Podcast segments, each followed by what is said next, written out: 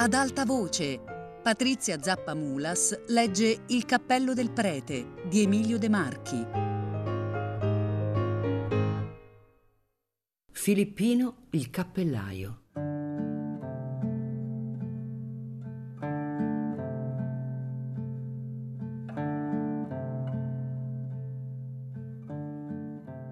Filippino, il povero cappellaio, tormentato dai creditori e dagli uscieri, scrisse diligentemente i tre numeri dati dal prete.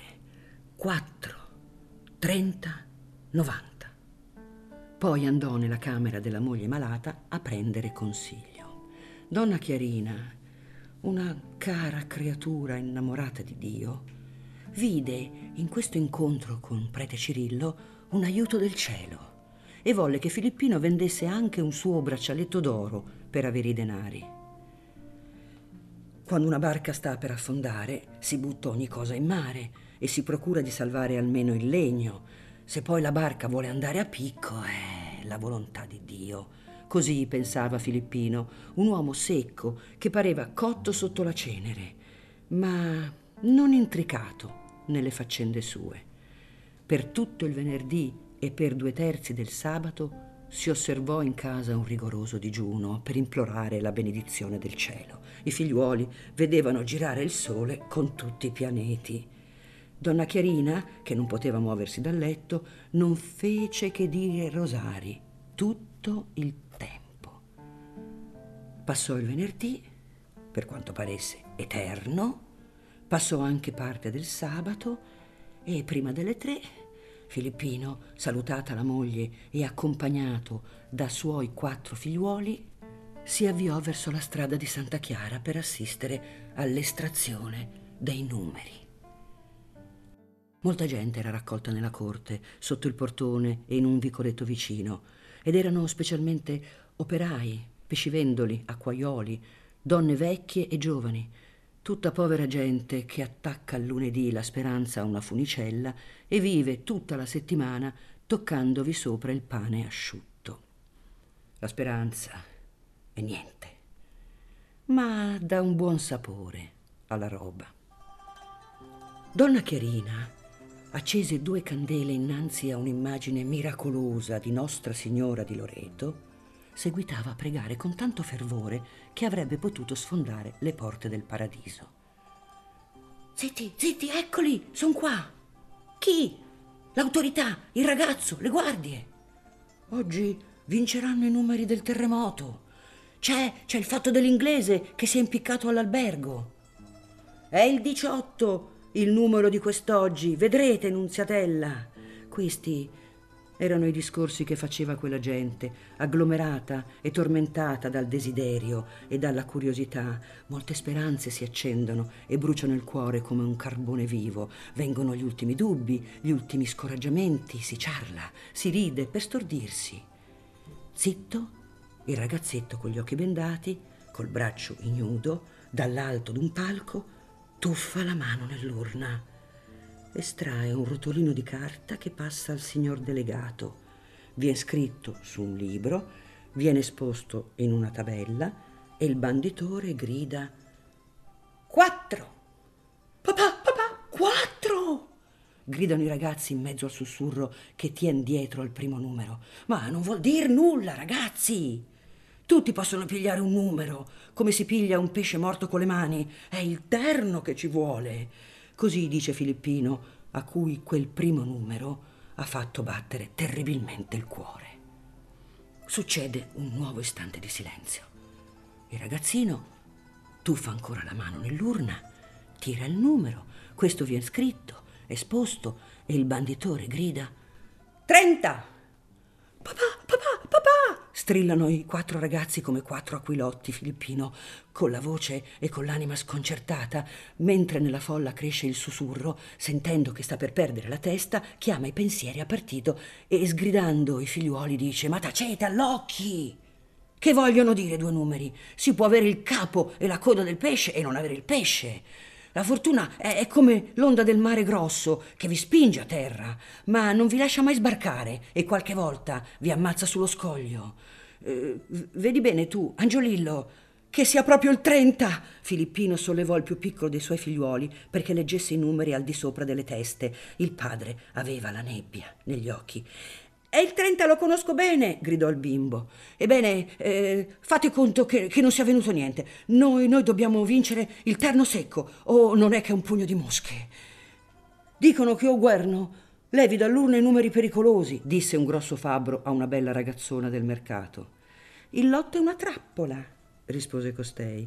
Come l'amore, speranza mia, disse il fabbro, che avrebbe voluto tingere la bella guancia. Filippino procurava di stare attento a questi discorsi per distrarsi, per non soffrir troppo, per ingannare il tempo. Ah, se ci fosse stata la sua Chiarina! Ma la pia donna sognava in quel momento un nido di rondini. Egli non cessava intanto di tirare riccioletti d'angiolillo come se volesse spennacchiarlo.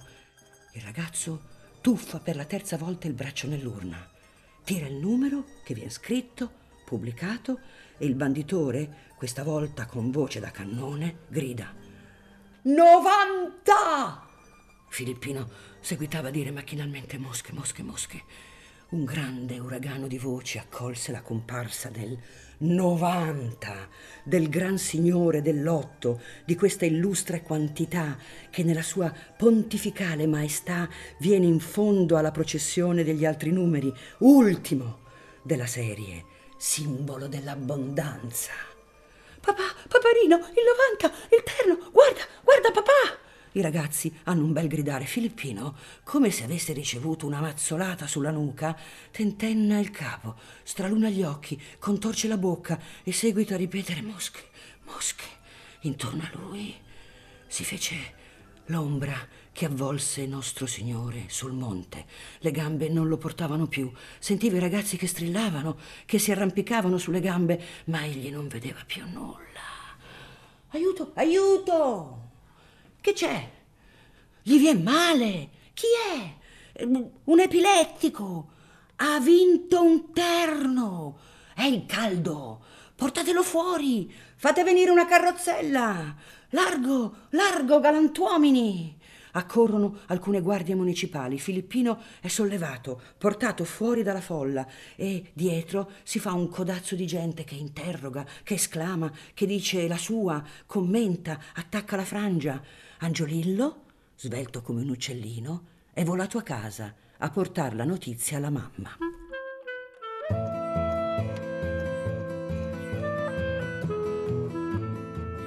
Mezz'ora dopo in mercato non si parlava d'altro.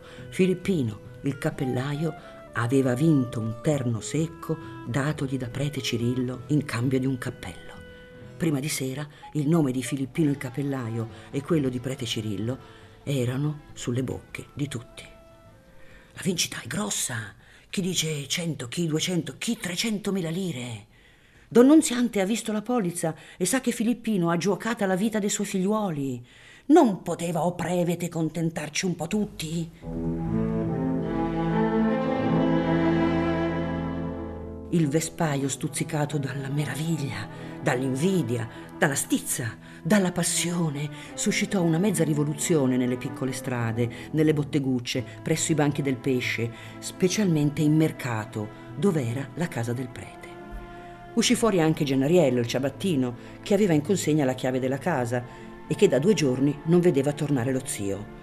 Comparve sulla sera anche don Ciccio Squotto, il famoso paglietta o avvocato dei preti, che aveva ricevuto la lettera di don Cirillo. Aprì la casa in mezzo al gran bisbiglio delle comari spettinate che strologavano sull'accidente. Il prete mancava da casa da giovedì. Ciamminella l'aveva veduto uscire all'alba e non era più tornato. Gennariello che aveva fatto un debito per giocare i numeri dello zio prete, restò instupidito tutta la sera e non gli si poté tirar fuori una parola di bocca.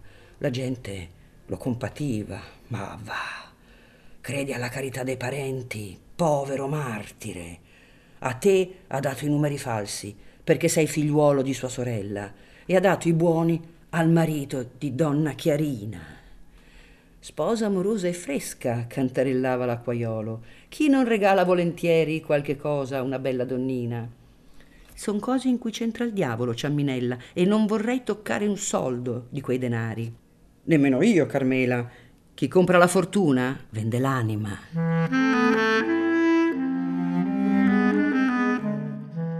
Né minore era la folla e il subbuglio davanti alla bottega di Filippino. Il pover'uomo, portato a casa mezzo morto, trovò la moglie mezzo morta nel letto. Tutta la domenica fu un giorno di sospiri, di esclamazioni, di piccoli svenimenti, con un gran consumo d'acqua di melissa e di fiori d'arancio. Per fortuna era festa e la bottega stette chiusa. La gente nella piazzuola, quanto fu lungo il giorno, rimase a contemplare i battenti, le gelosie, la ditta, come accade sul luogo di un grande delitto di sangue, tanto che il medico dovette entrare in casa passando dalla porta del vicino dopo aver sfondato un tavolato di mattoni. Don Nunziante, il notaio incaricato da Filippino, trovò il mezzo di interrogare il commendator Berti, direttore generale del Real Lotto, sull'entità della vincita e sui modi della riscossione, e venne verso l'ora di pranzo a dire che, fatti tutti i calcoli necessari e sottratta anche la parte di trattenuta per ricchezza mobile, eccetera, Filippino Mantica aveva diritto a 455.000 lire, non un mezzo milione, ma giù di lì. I coniugi Mantica ascoltarono con un senso di tristezza questo gran numero e si temevano che fosse l'effetto di una febbre o che c'entrasse qualche malefizio. Questo stordimento, questo sonnambulismo durò fino al lunedì, quando il medico li persuase a lasciarsi cavare quattro dita di sangue. Ma dobbiamo tornare indietro e seguire passo passo il barone. Troppa fortuna. Costui, come abbiamo detto, giocava e vinceva sempre. Mentre distribuiva le carte al marchese Vico Spiano, colse la palla al balzo per tirare il discorso sulla questione dell'ipoteca. Senza alzare gli occhi dalle carte, gli disse: Fu da me ieri un certo prete a dirmi che tu avevi promesso di cedergli l'ipoteca di Santa Fusca. È vero? Me ne ha parlato il mio amministratore, mostrandomi la convenienza dell'affare. Ho scritto al prete, ma non l'ho mai più visto. Immagino chi possa essere, soggiunse il barone, distendendo tranquillamente le carte sulla tavola. Io era venuto nell'idea di vendere anche quei quattro sassi per far onore ai miei debiti di gioco. Ma oggi la fortuna va cangiando stile, come dice Petrarca. Se tu hai tempo, posso rilevare io stesso la tua ipoteca. Il barone rise forte, alzando gli occhi all'orologio. Erano appena le due di notte e i gentiluomini si divertivano tanto che avrebbero fatto male a smettere così presto. Resto fino a coprire la somma dell'ipoteca, disse il marchese di Spiano, e giuoco i miei crediti. Ah, poiché ho il diavolo dalla mia, non abuserò della posizione. Voltiamo queste quattro carte. Ecco qua, la donna di bastone. Hai sonno, Vico? Un poco. Facciamo dunque i conti del banco. Tu mi devi 800 lire. È poco per pagare l'ipoteca. Ma se vuoi arrischiarla tutta sul mazzo, lascio a te il taglio. Ecco qua il mio denaro. Il marchese prese il mazzo, tagliò, perdette. Ora siamo in pace, esclamò il barone ridendo nella barba. Con tuo comodo mi farai avere a casa quel documento e le ombre dei vecchi Santa Fusca si rallegreranno. Quell'ipoteca era una macchia d'olio sopra un vecchio arazzo. Poco dopo, o barone, stanco, affranto dalle fatiche, dalle emozioni, dal giuoco, si addormentava sopra un canapè nella sala stessa del club e si addormentava di un sonno tenace e vischioso come la pece.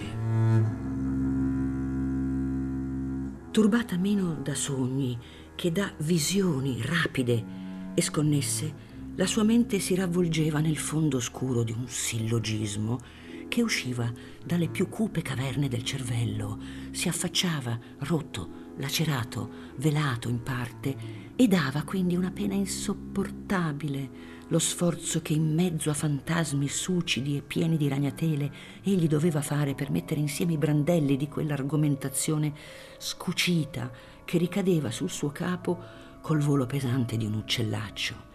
Passavano in quel sonno di piombo cose luminose e cose nere, pezzi di mare, pezzi di muro grigio, macchie biancastre di calce viva, rotte scale di cantine, di sotterranei, in mezzo alle quali cose si raggirava il suo sillogismo con l'aspetto di un prete che andasse rovistando qualche cosa nelle spazzature. E quel prete non era infine che il dottor Panter, vestito da prete per burla, con quella sua faccia grossi zigomi che rideva e poi tornava ancora il concetto che si ficcava dolorosamente tra le pieghe della materia cerebrale e diceva l'uomo vale una lucertola.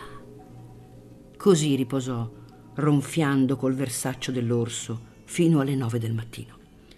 Quando aprì gli occhi, si guardò intorno e stentò a riconoscere il luogo. La luce scialba d'una giornata piovosa entrava nei finestroni e versava la sua tristezza sui tavolini da giuoco, sulle sedie in disordine e nell'aria della sala deserta e fredda che poche ore prima era risonata di risa, di ciarle, di pugni e di bestemmie. Sopra un piatto d'argento brillavano le marchette d'oro e i biglietti variopinti che rappresentavano la vincita del barone, come egli l'aveva lasciata sulla tavola prima di chiudere gli occhi. La vista di tutti quei denari richiamò alla memoria del giocatore le ultime impressioni della notte, riconobbe il luogo, si ricordò d'aver giocato disperatamente, di aver vinto disperatamente, e un'ultima eco del frastuono e delle ciarle della notte si risvegliò nella sua testa confusa. Per quanto egli avesse dormito più del solito, si sentiva gli occhi affumicati, la bocca amara e un senso di tristezza in tutto il corpo, di cui non sapeva rinvenire la cagione, quindi, a poco a poco, e quasi risalendo di sensazione in sensazione, come se montasse una ripida scala a piuoli, si ricordò di aver pranzato al caffè dell'Europa, di aver trovato Lusilli, di aver viaggiato il giorno prima, di aver... Arrivato in cima alle sue reminiscenze, trasalì, si guardò intorno spaventato, si mise a sedere, Sentì i polsi del capo battere con violenza, il cuore farsi piccino e stretto. Per fortuna era solo. Lasciò che passassero anche queste sensazioni. La vita è un fiume che dopo un uragano ha le acque torbide, ma lasciate passare dell'acqua e a poco a poco il fiume andrà schiarendosi. Toccò il bastone d'un campanello e ordinò a Raffaello, il custode del club, un caffè con molto rum. Stette un poco a discorrere con lui di cose indifferenti per abituare la voce e per muovere lo spirito. Raccolse il denaro senza contarlo, riflettendo in cuor suo che se la fortuna fosse arrivata il giorno prima, egli avrebbe potuto risparmiare d'ammazzare il prete. Il paradiso e l'inferno sono in fondo a un sacchetto. Tu vi cacci la mano e tiri a sorte. Così brontolava scendendo lo scalone. Si sentiva stracco, specialmente le braccia. Giunto sulla porta, stette ad osservare svogliatamente il via vai della gente che si rimescolava in varie direzioni, col passo lesto e dritto di chi sa dove va e quel che fa. Non pioveva più, ma l'atmosfera era bigia, carica di vapore, le strade fangose, tetre egli si sentiva una volontà piena di stoppa. Non sapeva se andare a casa o se far visita a Marinella o se doveva far colazione. Non aveva fame, anzi si sentiva la bocca amara e impastata.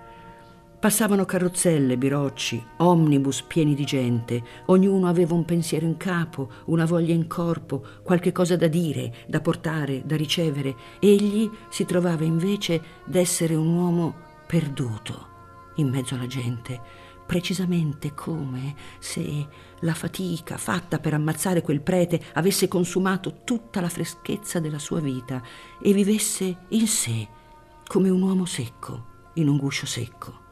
Uno strano desiderio lo condusse verso i quartieri popolari del mercato, ma a un certo punto si fermò.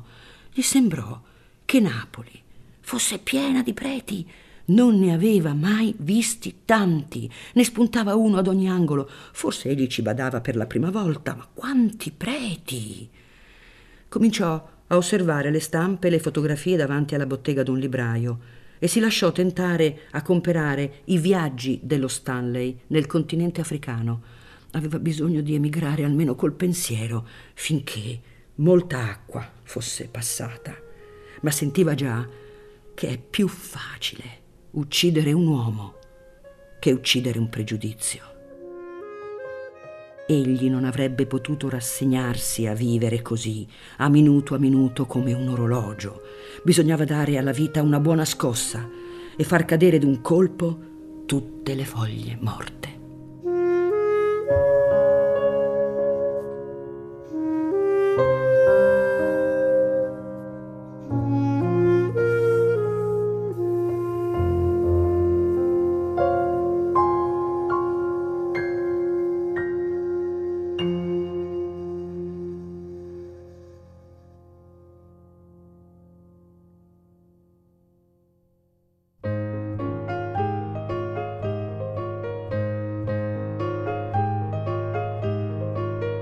Patrizia Zappamulas ha letto Il cappello del prete di Emilio De Marchi, regia di Luigi Iavarone, a cura di Fabiana Carobolante, Jacopo De Bertoldi, Lorenzo Pavolini e Chiara Valerio. Tutte le puntate su Rai Play Radio. Ad alta voce è un programma Rai Radio 3.